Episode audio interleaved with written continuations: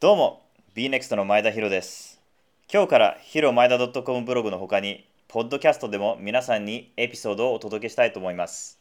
初のエピソードとなる今回は11月に開催した SARS カンファレンス東京でのスマート HR 宮田昌司社長との対談を公開。タイトルは SARS の021スマート HR の売り上げがこの1年で6.3倍成長。導入企業数も去年の3倍で7500社突破。このスマート HR の急成長を支える基盤とは何なのかぜひ聞いてみてください。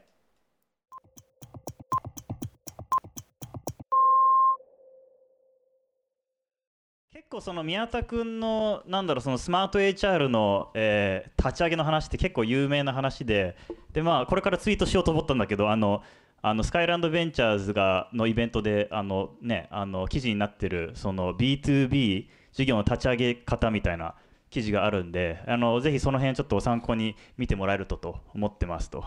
で、えーと、今日は実はちょっとそこじゃなくて、えーと、ちょっともうちょっと文化寄りとか組織寄りの話にちょっと寄せようかなと思っていてで結構すごくスマート HR の急成長の基盤となってるのは結構そのカルチャーとか組織力かなと思ってるんで、まあ、まず結構そのえー、コアバリューのとこ結構最初からすごくなんかちゃんと設定されていて会社の文化もすごくよくできてるなと思ってそれって結構最初から考えてたものなんですかっていうのをまず聞きたいと思います。そうですね、うん、あんまり考えてなかったです。うん、で会社のそのビジョンミッション、えー、コアバリューみたいなのを定義したのが、えーと、採用目的で定義したんですよね。うん、あのっていうのが、えー、うまくいかなかったんですよ。2名しかいないときに、1人目のエンジニア雇いたいってなったとき、全然来なくてですね、2人目のエンジニアか。で、来なくて、どうしたらいいんですか？っていうのいろんな社長さんとか人事の方に相談したら、まあ、みんな同じことを言ってたのが、ビジョン、ミッション、価値観がない会社に人は来ないよって言っててですね、まあ、当時は、いや、そんなことないでしょと思ってたんですけど、まあ、みんな言うならそうなんだろうと思ってやってみたら、やっぱりですね、それを作った後っていうのは明らかにこう人の応募だったり何だったりが来るようになってでそれがそのまま会社のこう文化の基盤になっているような、えー、感じです。でどういったプロセスでそのじゃあビジョンミッションあのバリューっていうのを設定していったんですか？えっとですね、ちなみにこういうやり方がいいですよっていうやり方があってですね、うん、やっぱりビジネスのその特性といいますか、うん、えー、うちだったらこの先行逃げ切りなんであの先に大胆に仕掛けられるような文化が良くてメルカリみたいなそのウィナーテイクソールな文化だったらそれができるようなえー、文化にした方がいいですと。うん、でなんですが僕らはどうだったかっていうともともといたメンバーたちの大事にしてる価値観みたいなのを出し合ってでそれをこうドラフトしてじゃこれを残そうみたいなやつでやりました。で今まで3回ぐらいマイナーチェンジしててだんだんだんだんこう事業寄りの方になってきてるっていう感じですかね。うんで、まあ、僕結構その支援先の社長の360度評価してるんだけどかなりそのカルチャーとコアバリューが社内に浸透してるなっていう印象があってそのじゃあ浸透させるためになんかこうやりやれてる取り組みとかってあります？えっとですね、やってることはあのまずそのコアバリューみたいな設定するときに口に出しやすさをすごい重要視しました。なんかどうやって作ろうかなって調べてるときにあのまあ、いい言葉を見つけてですね崇高な理念よりも唱えやすいマントラみたいなこと書いてあったんですよね、うん、あなるほどと思って。なんでそのすごい口に出しやすさ使いやすさっていうのをすごい重視してまず作りました。であとは Slack であの僕らじゃなくてですねメンバーに自発的になるべく絵文字を作ってもらってて作ってとは言わないんですよね。作られ待ちみたいなことして作ってくれるんですけど、まあ、メンバーが作った絵文字とかやっぱすごい使うんですよね。例えばあの早い方がかっこいいっていうこうえー、バリューがあるんですけどそれをメンバーがいや早い方がかっこいいでしょみたいななんかちょっとごちゃっとした絵文字作ったりするんですけどそういうの誰かが作るとすごい盛り上がったりします。で逆にやってないのは朝礼で読み上げるとかそういうなんかエンジニアが嫌いそうなことはやってないです、うん、なるほどなるほど。でそそのなんだろうそのバリューとかを設定したときに、えーと、それをどうやってその採用プロセスに組み込んでいったかというか採用のフィルターにしていったかっていうのは教えてもらえると。はい、まずはですねサイトに普通に出してます、オープンに。であのー、特に初期メンバーに多かったんですが、なんで応募してきたんですかって聞いたら、これにビビッときて応募しましたって人がすごい多くてですね、でまずそのコーポレートサイトに掲載するっていうのがまず初めの一歩かなと思ってます。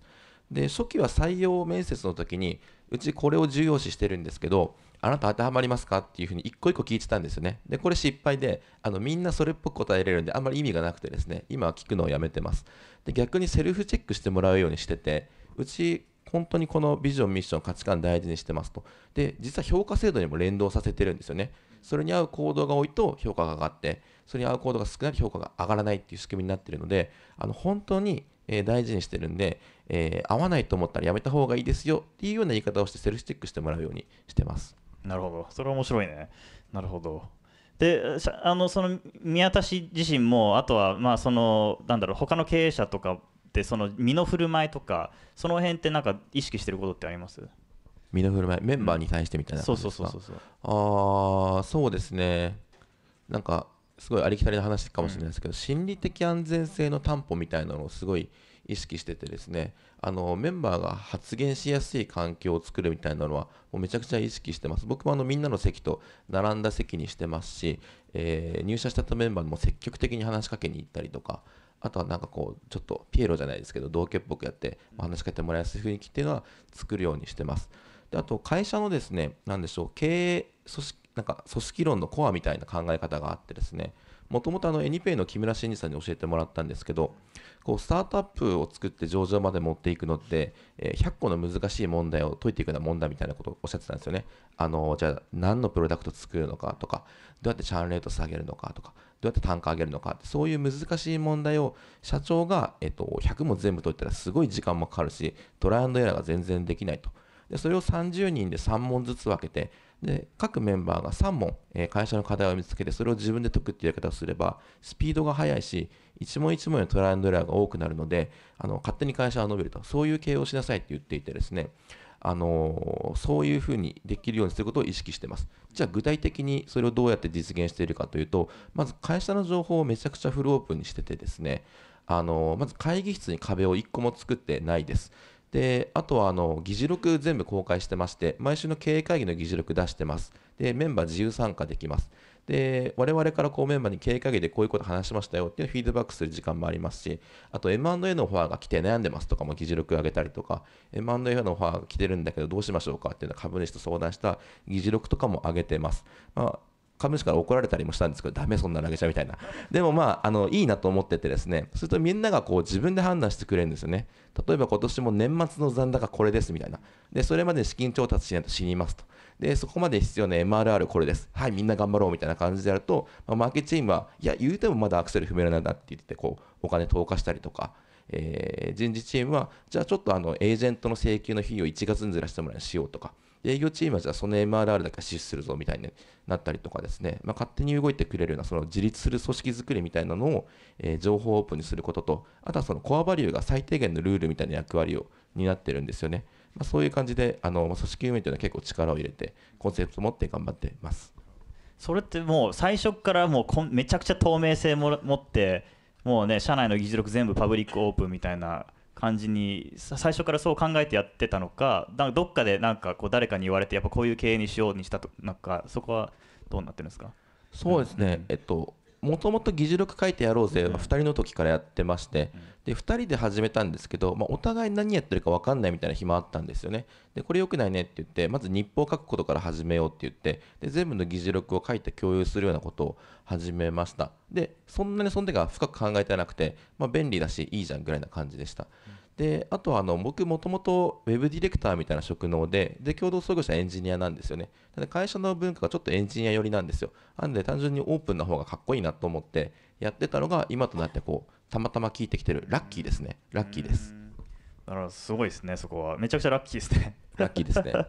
なるほど。あの多分みんな多分この辺気にしてると思うんだけどその、えっと、立ち上げ時にどういったそのチーム構成で始めたかとそこからどういった順番で採用してきたかっていう話をちょっとしてもらえると。はい、はい。えっと、僕がウェブディレクターでその、なんでしょう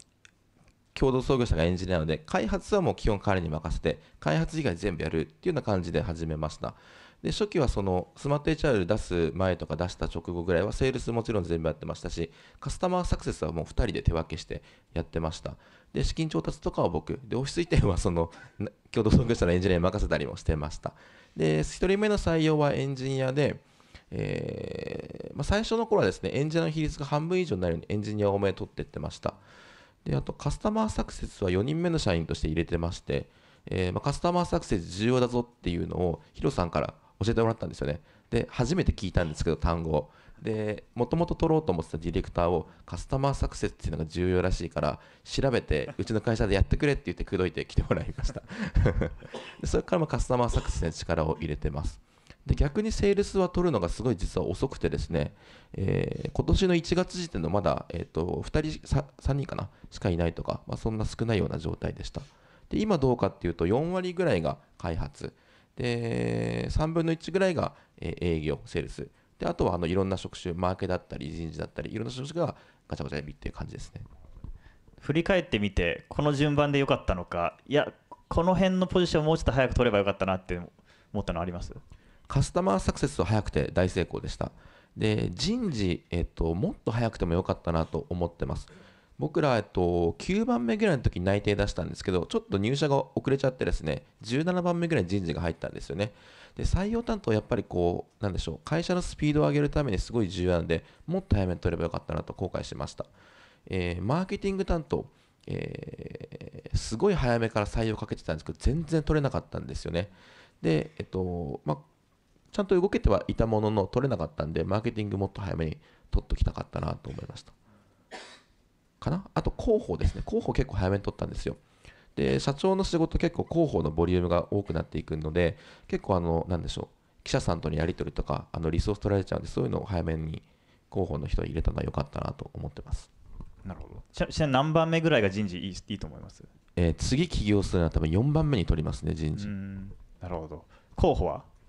広報、うーん、でも一桁ぐらいの時には欲しいなと思います。うん。なるほど。了解です。でカスタマーサクセスがもあのものすごいうまくいったっていう話なんだけど実際そのカスタマーサクセスチームを立ち上げ立ち上げた時になんかどういった取り組みをしたしてきたかとか組織的になんかどういうふうに考えてきたかっていうのはありますかね？そうですね、あのあんまりこういうふうにやろうっていうのは考えてなくて、うん。もうとにかくサービスを止めないように、お客さんの体験を上げれるように、であとチャーンレート重要だっていうのは、あの最初の方に分かったので、まあ、それを下げるというか、上げない努力をしようという感じでもう行き当たりばったりで始めました。でやまずやったことはあの、インターコムをサイトに入れたんですよね。で、チャットでサポートをできるようにしてですね、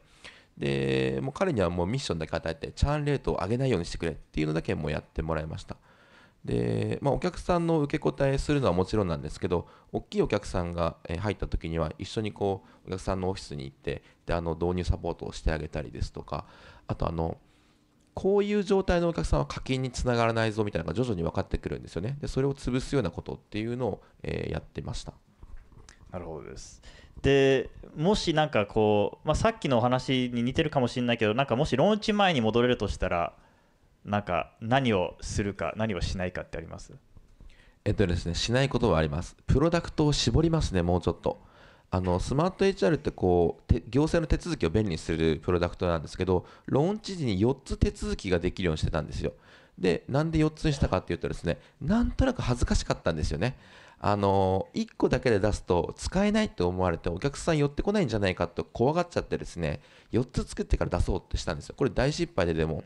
あのお客さんそのメインの1個しかやっぱ求めてなかったんですよね。あのなんかよくスタートアップの教科書に書いてあることなんですけども本当にそれで。で1個だけでよくて残りの3つは本当にやらなくてですね。この残り3つのおかげでこのメインのやつの開発が遅れたりとかそこを巻き戻ししにくいねみたいなところがあってですね。苦労しました。ので次はもう恥ずかしいとか思わずにもう本当にコア機能だけ1個だけに絞るなっていうのは絶対にやることというかやらないことというかですね。はい。他に何かあります？なんかその。うー。んそこが一番大きいって感じかそこが一番大きいですね。あとはあの、まあ、特に大きなトラブルはなかったんですけど、うち共同創業者、えっと、フルコミット2人、えっと、自分で別の会社やってハーフコミット1人みたいな3人で始めたんですけど、最初株式3等分でやってたんですよね。で、それすごい怒られてですね、一回資本政策直してからじゃないと出資しないよみたいなのが最初あったんで、まあ、次はそういう、なんでしょう、資本政策ちゃんとやるとかはあるかなと思います。えっ、とまあ去年までは一番大きいお客さんが500人 ,500 人だった。で今が 1, 1万人だっけ？今1万人です。1万人の規模になって、えっとそこでなんだろうこうすそうすそう急に大き大きなお客さんが入る入ってくることによってなんか組織的に変わったことだったりとかその優先順位で変わったこととかやらないといけないことみたいななんかこうあります？プロダクトの優先順位は、そうですね、さっきあの機能こんなかんあ開発のリソースこういう分け方をしてましたっていうのがあった通り、既存の機能やっぱりメスを入れないと大手さんだと対応できないところあったんですよね。で、まあ、大手さんでも耐えうるようにっていうのはやりました。あとはあの会社の中でですね、ま、それをやろうぜって言い始めたのはカスタマーサクセスのメンバーだったんですよね。で当時の会社の中ってどうしようかみたいな感じで悩んでたんですよ、みんな。それは彼がですね、その会社の中で議事録を共有する、聞いたチームっていうツールがあるんですけど、そこに、あの、僕たちが1000名以上の会社を取っていくためみたいな、こう、ポエムみたいなのを投稿したんですよね。そしたらその日から急にその、えー盛り上がってですね、まず Slack に絵文字ができたんですよ、1K っていう。で、1000名以上の会社ってことですね。で、1000名以上の会社さんからお問い合わせてくると、みんなそれに 1K ってつけたりですね、あの1000名以上のお客さんがこの機能褒めてたよって、なんか、 Slack でまた 1K って文字つけるんですよ。で、それでこう、会社全体として1000名以上のお客さん取るぞっていうふうになっていきました。で、何でしたっけ？優先順位とかでしたっけ？そうだよね開発の優先順位とかそこそれがどこどうインパクトしてきたみたいなそうですね、やっぱりあの、うーん例えば具体的に言うと、えーちっちゃい会社さんだと月の入社が3名とかだったりするんですよね、全然普通に大丈夫。でも、大手さんだと100人単位でこう入れ替わりがあったりするんで、まあ、そもそもこう概念から違うよねっていうのがあったので、えーただ既存のお客さんに使いにくくしてもいけないなと思ったんですよね。なんで彼らのデフォルトの使い方は変わらずに、まあ、1000名以上のお客さんは必ず導入サポートでカスタマーサクセスがつくんで、裏側ちょっといじれば1000名で以上でも対応できるような仕組みに切り替えていったりですとか、えーそうだな。うん、まあそう、でもそんなになんか大きなあれはないですね。ちょっと優先順位を変えたぐらいな感じですかね。なるほどなるほどで CM を今年10月だっけ打ったの？8月ぐらい8ですね。月かはい。8月か、8月打ったんだけど、まあ、どどういう考えを持ってあの打ったのかなっていうのをちょっとみんなに共有しできればっはい。はい、あのまずスマート HR がやってる分野ってですね日本の社会保険とか雇用保険とかあの会社が従業員さんを雇うときに必ずやらなきゃいけないよっていうジャンルをやってるんですよね。なのであの本当に対象となるお客さんが全国にいますと数が多い。でお客さんのとこに、えー会いに行きさえすれば受注できるんですよね。え受注率が大体45%から50%ぐらいあります。で一方でですね我々みたいなジャンルってあのそもそも日本だとソフトウェアが存在してなくて例えば会計ソフトってもう40年ぐらい会計ソフトがあるんで、まあみんな会計ってなんとなくソフトウェアでやるもんだぞっていう頭があるんですよ。でも僕らのジャンルだとあの紙手書きエクセルハンコ郵送とかそういうアナログで手法でやるものだとみんな思ってるんで、まあ、そもそもソフトウェアでそういうのができるぞっていう認識がないんですよね。で僕ら知ってもらえさえすればこう結構な確率で導入していただけるぞと。で何回も言ってるようにこう我々のジャンルの特性としては、えーチャーンレートが低くて、えー単価が低くて対象顧客が多いんでこう先行逃げ切りといいますか営業マンが張り付いてリプレイスができないんですよね。ので、えーどこよりも早く広めることが大事だと思っていてでちょっと大胆にあのお金を突っ込んでテレビ CM 打ったっていう感じですね。なるほど。結構株主から見てかなり勇気ある決断だと思ってでも振り返ってみるとすごく正しい決断だなっていう。のはありますね。ありがとうございます、はい。でも誰も止めなかったですね。うん。一人ぐらいがえマジって言ってたぐらいであのみんな。誰も止めなかった。いいねみたいな。でもアグレッシブに行くのも正しいと思うそのタイミングでね。やっぱりマインドシェアを取っていきたいし、そうですね、うん。はい。なんかこのジャンルといえばスマート HR だとうん思ってほしいなっていうのはありました、はい。でそうだね。この規模になってこう感じてる課題ってあります？今えっと40何人だっけ？今45人ぐらいですね。45人うん。はいえー、と課題、そうですねあの、ちょっと手前味噌なんですけど、課題とさえ気づけさえすれば、大体解決できると思っててですね、気づいてる課題に関してはもう全く問題ないと思ってます、ビジネス方面は。で一方でその気づけてない課題、例えば景気変動がどうだとか、なんかそういうのは、あのそういうの詳しい人に教えてもらいたいなというふうに思ったりしてます。で、そうだな。で、ビジネスの方はその気づいた課題解決できるんですけど、一方、組織の方はですね、まあ、そうはいかなくてですね、課題だなと思って、これ解決したいと思っても、人の心が絡んでいるので、なかなかすぐに解決するのは難しかったりするんですよね。なので、気をつけていることは、あの僕、えーメンバーとのワンオンワンをかなり頻繁にやってるんですよ。先月までは毎月1人30分間やってました。で、今月になって人数多くなったんで、2ヶ月に1回に減らしたんですけど、まあ、それでもかなり高い頻度でワンオンやってます。で、何やってるかっていうと、普通に雑談をするんですけど、まあ、その雑談の中でも、まあ、ちっちゃなこう組織の課題みたいなのを見つけたりするんですよね。で、放置しとくと大きくなっちゃうんで、ちょっとめんどくさいなと思うことでも、必ずこう小さいうちに解決しに行くっていうのをすごく心がけてやってます。ちなみにその101でそういう組織の課題を引き出すなんかこう質問の手法とかそういうのは何かあります？あーはいこれサイバーエージェントさんの質問をそのままあの真似してるんですけどあのこの例えばワンオンワンが1ヶ月ぶりだったとするとこの1ヶ月の仕事の漢字を天気で表すと晴れ雨曇り何ですかっていうとすごいいい回答が返ってくるんですね。例えばあの快晴ですっていう人もいれば曇りっすねみたいな。お曇りで降水確率どれぐらいみたいな。うん2割ぐらいですね。傘は持ってかないですみたいな。で逆に6割ぐらいです。傘持ってきますっていうとあなんかすごい不安があるんだなみたいなのでそのあの降水確率60%の要因は何ですかって深掘りしていくと結構聞けます。あとはあの上司とあなたの認識の差は何ですかっていう質問も結構良くてですねこれがあるとそのマネジメントのギャップみたいなのがすごい見えてくるので、えーおすすめの2つの質問ですねそれ素晴らしいですね。はい。えっ、と宮田さん自身なんですけど、こうじゃあゼロゼロ ARR ゼロで、えーまあ未公開だけど今の ARR までそのその仕事の仕方とか時間の使い方っていうのはどういうふうに変わってきたかっていうのあります？初期はやっぱりあれですね、セールスとカスタマーサクセスを僕がもうバリバリやってましたという感じです。で、徐々に徐々に採用と広報の比率が高くなっていって、最近はもうチームビルディングしかやってない感じですね。チームビルディングと採用って感じです、今は。えー半分ぐらいの時間はメンバーとのコミュニケーションに使ってます。で、1割ぐらいが採用。で、残りはあのその時々の広報だったり、資金調達だったり、まあ、場合場合によるかなっていう感じですね。なるほど。今後もそういうふうになんでしょう。あの今の時間の使い方が続くっていうイメージなんですかね。